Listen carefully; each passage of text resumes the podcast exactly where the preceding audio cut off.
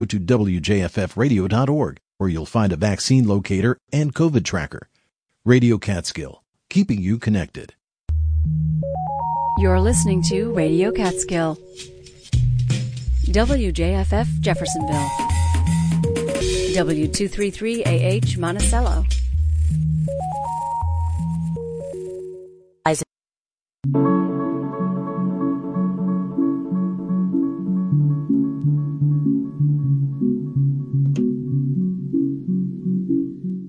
Live from our studios in Liberty, New York, this is the local edition.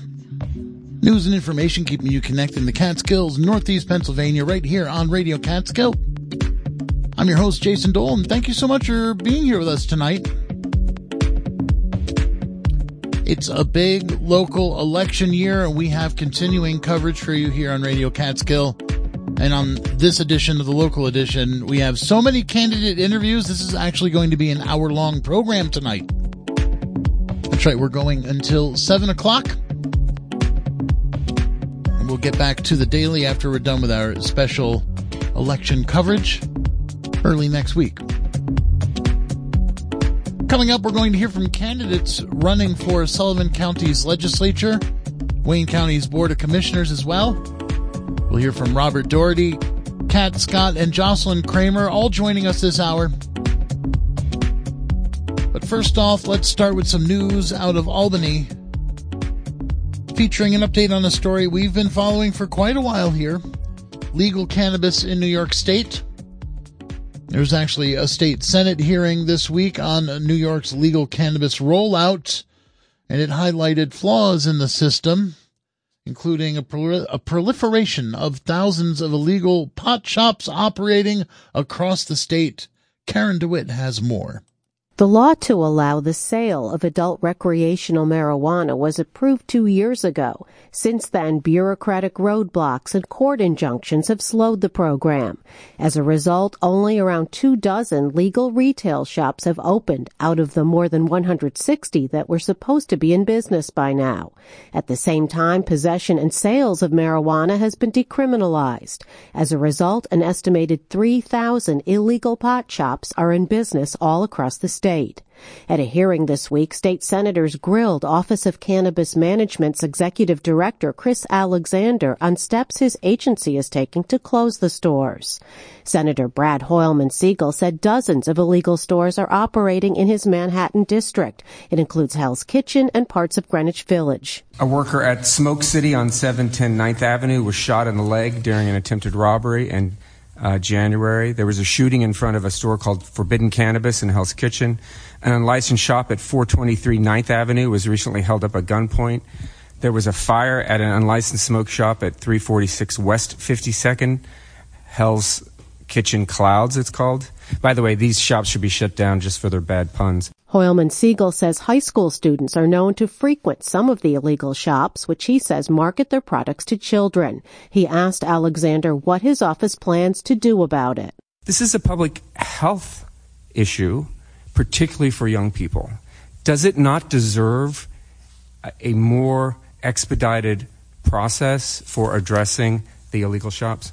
Alexander answered. I absolutely agree, Senator. This, this absolutely is a significant threat to public health uh, and for the sales to minors. I mean, you know, that remains a felony offense. Uh, that is something that remains on the books. Um, I know, uh, you know, law enforcement, particularly in the city, have, under, have done underage buys uh, in many of these shops. We want them as close as bad as you do. Hoylman Sigal, along with other Democratic senators who questioned the OCM staff, backed the original law to legalize cannabis.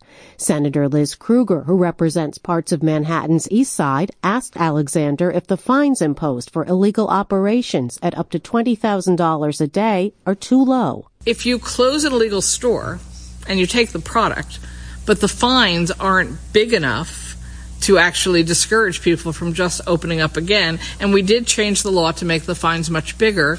Then I don't believe it works at all. That you'll spend time and resources closing stores and they'll say, oh, okay, they'll take the product and two days later I'll reopen. Alexander told her that he agrees the fines are too small given the estimated profits that the illegal shops reap. Even at the $20,000 a day limit for some of these folks who are owning multiple operations across the city or across the state, it is still, you know, a cost of doing business. The legislature in June enacted new enforcement powers to close down the illegal stores. Senator Andrew Gounardes questioned why, though, after OCM initiated over 300 actions on the shops, just 16 have been closed for good so far. That seems like a startlingly low number, given the fact that we all recognize there are thousands of, of these illegal shops around the state. The hearing comes as the online news publication The City reports that OCM has put its hearing process to levy fines against illegal pot shops on hold, saying they don't have enough staff. Alexander told senators that his office plans to restart the hearings, but he says he doesn't know the exact date. In Albany, I'm Karen DeWitt. And thank you to Karen DeWitt and New York Public News Network for that report. This is the local edition, and it's time for us to get into our election coverage. Again, on an hour long episode of the local edition night, we're going until 7 o'clock to bring you these candidate interviews. And coming up, we will have Kat Scott, the challenger running in Sullivan County's second legislative district. We'll also hear from Robert Doherty, current legislative chair and incumbent running in Sullivan County's first district. But first off, let's start with Wayne County tonight. In Wayne County, folks will be voting on all three county commissioner seats. Jocelyn Cramer is an incumbent running for commissioner. She starts off by telling us uh, why she's running. Just a little background because uh, most people know, but for the for those that don't, I want people to tune into this what the Wayne County Board of Commissioners is, who we are, what we do to better understand everything else we talk about in the next few minutes. In Pennsylvania, most counties are run by a three person board of commissioners and each four years we are all up for reelection at the same time. So they don't stagger that. I was first elected four years ago. I was by 10 votes, Patricio. So when we talk about your vote uh, being important and really mattering, certainly in these local races, it truly does. So I have never forgotten for one minute that I only won by 10 votes. But when I was campaigning four years ago, I had a lot of ideas about what I wanted to do in this job and what I thought it could be. And it, I am still learning. Uh, um, the learning curve is intense, but it is, it's fascinating. And it, every time you think you have your handle on something, there's more that you can do and getting involved in. And that's entirely up to the individual. How much do you want to be involved in? If you just want to do the basics, that's one thing. If you really want to work towards I call it economic growth, but smart economic growth, not just any kind of growth, but the stuff that's best suited for us here in Wayne County. The more you want to be involved in that, the more you're doing, the more you're learning. So it is a job that I, to simply answer your question, I love the job, Patricio. I absolutely love it. I, I, thought I would. I love being here. I love working with my fellow commissioners. We oversee a staff of nearly 500 people. I've grown to learn so much more about what they do and know them. And gosh, we have a good team here. There's so much more that can be done. You're just getting warmed up in four years, to be honest. So projects that are state or federally funded can take years. And so a lot of the things that I've been working on for the last four years have been in place prior to that. So now I'm here. I, have lent my assistance, my vision, and I want to be a part of future projects and everything that we've been working on as well. So in a nutshell, I, I do love the job. There's a lot more that can be done. My vision for the future, just simply put, as managers of Wayne County, our budget, our county programs and services, I always say county government is like community government. We take care of our community in ways sometimes that people don't even, aren't even aware of, right? We've got access to the court system. You've got a 911 system. We've got a correctional facility. We've got human services. It goes on and on. I don't want to leave anybody out. But to take care of the people that do these uh, jobs, to run these programs and services, to do it as efficiently as we can while best serving the needs of Wayne County. And the needs have changed. They've changed dramatically in the last four years, in my opinion, because of the pandemic. So you can't just keep doing the same thing you were always doing. My vision for the future is to continue to adapt and pivot where our needs are changing. We have to continue to serve those needs and to measure them and make sure we're addressing them. I think we're going to get to this in a couple other questions here, but I'll talk about that more when you ask me about workforce and that kind of thing and taking care of people here. That's all kind of wrapped up in our recovery to work ecosystem. So that's certainly a vision I have. I, you want to work on projects that really get to the source of the issue, not just band-aids. So there's quite a bit of that happening. And I really want to be around to, see some of that through. So one of the concerns I heard from uh, folks in Wayne County is the increase in taxes. So how do you plan to to address the concerns of homeowners, renters, and business owners who have experienced a sudden increase in taxes during this period we're having of high inflation? That's a great question, Patricio. I would say that taxes are most people's top concerns. And I do want to clarify because wherever you live in Wayne County, you have, you're subject to three different taxes.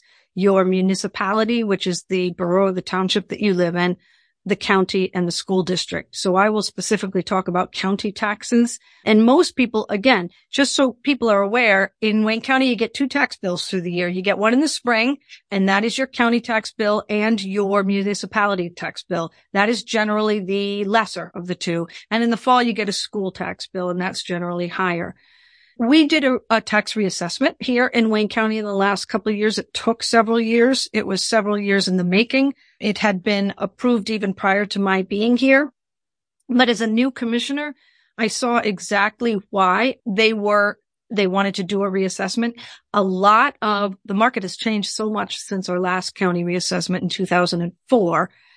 And that change wasn't capturing new construction, people that were coming into Wayne County and not paying their fair share of taxes. So we saw that time and time again. And, and no, these are difficult things to do and talk about and communicate effectively about.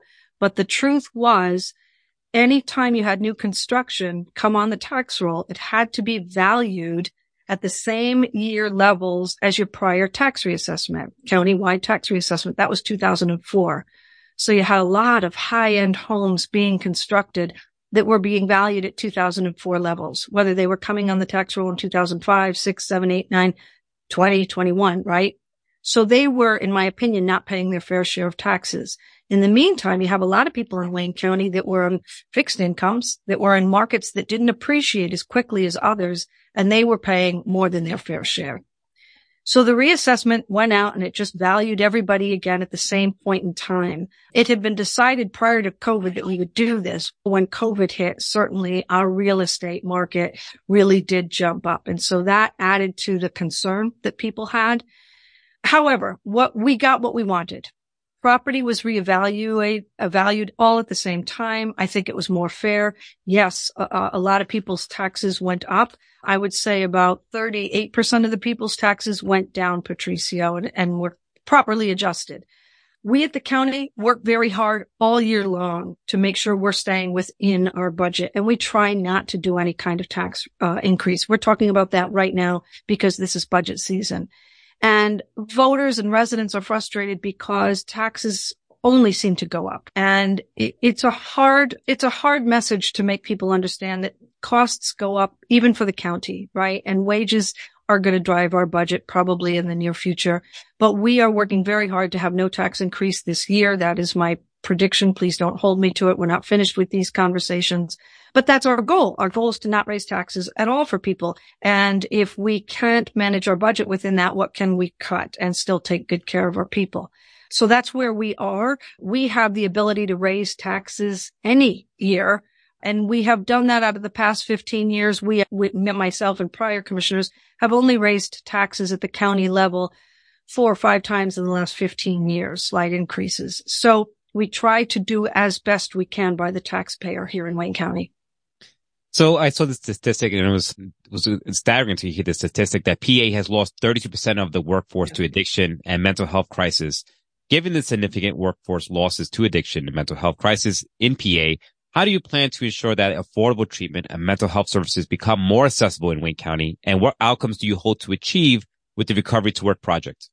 Uh, another great question, Patricio. Thank you. So prior to my being a commissioner, there was a recovery to work ecosystem already in progress. And it's something that I support fully, uh, and that we desperately need.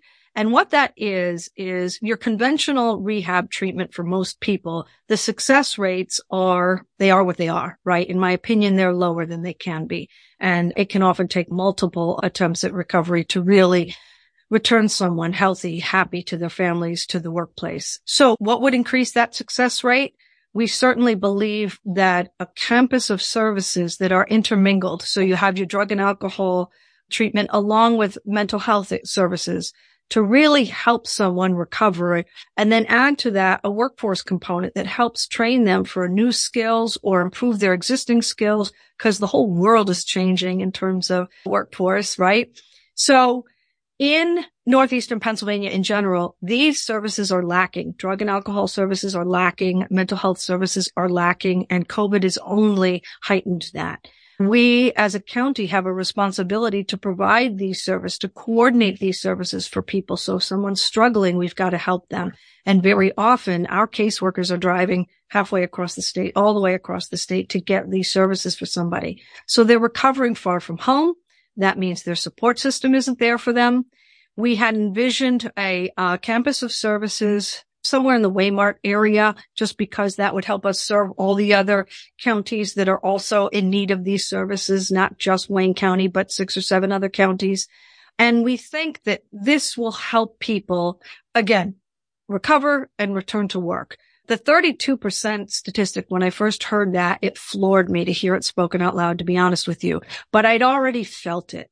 We here in the county since the pandemic, all the businesses that we've talked to, every single one of them the challenges that we have hiring people right now. And right before COVID was that whole transition into a gig economy that was something that was hard to explain to people that have gone to work for the same company their whole lives, especially if it provided a pension. So the workforce is in transition to begin with. But if people are if, if people are able to get affordable help that they need in their own community, we need these folks. We need them in the workforce desperately here. And there's a lot of opportunity right here in Wayne County that that wasn't here 10, 12 years ago, Patricio. So I think those things are really important. We've got to take care of our people. I think that this campus, we have been working on grants for this uh, service. We've raised all $10 million already for this. So there's a lot of potential here so that we can help bring providers here so that they can provide these services for people. And, and, and we continue to work on that. We've had to pivot several times because we've changed location ideas just because we had a lease with the state at one point and that fell through at the last minute. It's a lot of planning, but we've got a really good team here that's committed to this, that we want to work through it. And I would absolutely love to see this happen. It's hard to talk about these things. And for I truly believe that every family in Wayne County is dealing with this issue on some level. Someone they love is struggling and it's unacceptable at this point. There's a hundred reasons why we got here. It's unacceptable. And I think that you see it when you see people's hopes lost, their joy is lost. This is something we can do to fix this. And I'd really love to see that happen. Another fact of the, the pandemic is the need for high speed internet the pandemic has really shown the importance, how important that is. Can you speak on the strategy for expanding broadband access in areas of Wayne County that currently lack this crucial infrastructure? And how do you plan to utilize available federal funds to achieve this goal? I can talk about this because we spent a lot of time on this, Patricio.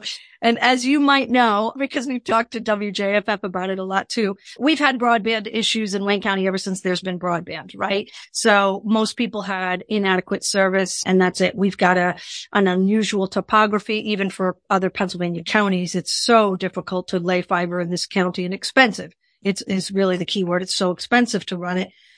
So just not having good broadband services was the norm for a while. But then COVID came, right? And now we're at a, a, disadvantage. We can't educate our kids like other communities can. We can't allow people remote work so that programs and services can continue because people don't, when I say they don't have great broadband, they don't have broadband in a lot of places, right? In the first year that I was a commissioner in 2020, there was some federal money for federal cares and it was specifically for broadband for rural communities was one of the uses for that money. And we used about 25% of our federal cares money for broadband because the need for it was again heightened during the pandemic. What we were allowed to do with those monies was fund projects that could be completed within a six month period. So all of it, we worked with our uh, internet service providers, our ISPs. What do you got? What can you do in six months? And boom, we paid for it. And that did get a lot more people access, but the issue is a lot larger than that. In 2021, there was additional funding from federal administration called ARPA money, the American Rescue Plan Act. And again, we were going to commit some of our money for broadband for that. As we worked on our strategy for that and to fund it, we then learned that the state was going to provide $200 million to counties, um, not each, but overall, right? In the form of a grant. We pivoted and applied our why spend any of that money if the state was going to fund broadband. We like having a rainy day fund, Patricio. So when we found out how much money was coming down through the state, we pivoted. We uh, put forth an application. The state wanted to make sure they were going to fund unserved and underserved locations. So again, we worked with our internet service providers. We had many conversations with them. What could get us the farthest with as little money as possible? So the county put together an application. We've partnered with several ISPs. In addition to that, some other large providers put in their own grants. Those decisions are going to be made in the next couple of months. Um, and we'll see progress starting on that in 2024. Beyond that, as you mentioned, there's a whole round of federal funding coming in the form of BEAD funding. It's broadband equitability and affordability uh, is what it stands for. So wherever we don't get in round one with the state funding, we'd like to continue to achieve that with once, once we get people served, then we want to work on the affordability aspect of it. So there's, I have very high expectations that Wayne County will be at a completely different level within the next two years. In what ways would you engage the community to ensure that the vision of Wayne County as a great place to work, to raise children with a strong vocational education and, and well-paying jobs become an actual reality? Patricia, this is another great question. And I think uh, my answer to that would be I'd like to continue to do some of the things that are already in place. One is our Wayne Tomorrow initiative. And for any of our your listeners that don't know what that is, uh, 10 years ago, the then board of Wayne County Commissioners launched a, a community effort to bring community stakeholders to the table to work together to improve quality of life here in Wayne County and economic opportunities that group still meets on the first Friday of every single month and has for over 10 years. Some of the players come and go, but a lot of the nonprofits are represented. Our Wayne County Community Foundation is at the table. The hospitals at the table. Often our school districts are there. We'd love more business rep- representation, but they are meetings. And by having that group come together, each one of them, I feel like are great ambassadors for the county. They've got a better understanding of what's going on here locally. They get uh, questions answered directly f- from us and we can help them. So continuing that initiative by far is a top priority. It's one of the reasons I feel like I am a county commissioner because I got involved in Wayne Tomorrow years and years ago when I was the executive director of an environmental group. And it is what my appetite, so to speak, for doing this job. Um, I would most definitely continue that initiative and lean on that group for advice for, like I said, being ambassadors for our region the other thing is we county commissioners are extremely approachable, visible. We're at everything, whether it's a Rotary event or a chamber dinner or things like that. And it's so important to communicate to people regularly and make sure that they know what's happening and they can ask questions directly of you. And that when you have news to share, you can share it with a, a broad group of people. It, I feel that is so important. You need to have a relationship with the people you vote for. I really believe that. And here in Wayne County, it's a small rural county. We can do that. I'd absolutely continue doing that. Um, communication, communication. And this is the business that you're in. You know how important that is to getting good information out there and dispelling myths when you need to. Talking about taxes is really important. And I'm glad you asked one of your questions about that today because what through the reassessment, I found there was so much misinformation out there and it was our job and our responsibility to make sure we give good information, correct that information and ease people's concerns where we can. So I, I would just double down on all the communication efforts and continue to work within the Wayne Tomorrow uh, network that we have grown to really rely on. So uh, the last question, Jocelyn, come November 7th, when uh, voters go to the polls, why should folks vote for you and reelect you? So that is an excellent question. Patricia, I'm going to continue to do what I have done for the last few years, which is I show up every single day. I work very hard. I enjoy the work and I am incredibly uh, open-minded and respectful. So it doesn't matter why you're here. If you're a constituent with a question, if you're a fellow commissioner, if you look at the world in a completely different way than I do, I will respect you. I will learn from you, hopefully. And I just think that's important. That is, I have a lot of energy. I love to do as much as I can. And I will continue to do that. I will be honest. I will be transparent again, continue to do just what I have been doing these last four years. But really the benefit from being here in these past few years during COVID to really laser focus on some of these projects, Patricio, so that they do not, they do not linger. These grant funded projects can really linger. I really want to drive them home. And that takes a lot of in-depth knowledge of the process, the experience, the hurdles that come with state and federal grant funding but I really want to be a part of making those things happen. We're talking to Jocelyn Cramer, who's seeking re-election for the Board of Commissioners for Wayne County. Thank you so much for talking to us and letting us know your thoughts on the issues facing Wayne County voters this election season. Patricio, thank you. I appreciate the time very much. I do want to remind people to please, please vote. It is, it's so important. And if you've requested a mail-in ballot, please be sure to vote it and return it because we have quite a significant out, uh, number of outstanding ballots right now. Don't let it sit around on your counter like I know can happen at my house. and thank you for your time. Thank you to WJFF for giving us this opportunity. Appreciate it very much. All right, that's uh, Jocelyn Cramer is running uh, for re-election as a commissioner in Wayne County. We have more candidate interviews coming right up. Going to take a quick break. Quick break. Do stay with us. Thank you. You're listening to the local edition, winner of Excellence in Broadcasting Awards from the New York State Broadcasters Association. Radio Catskill. Listen local.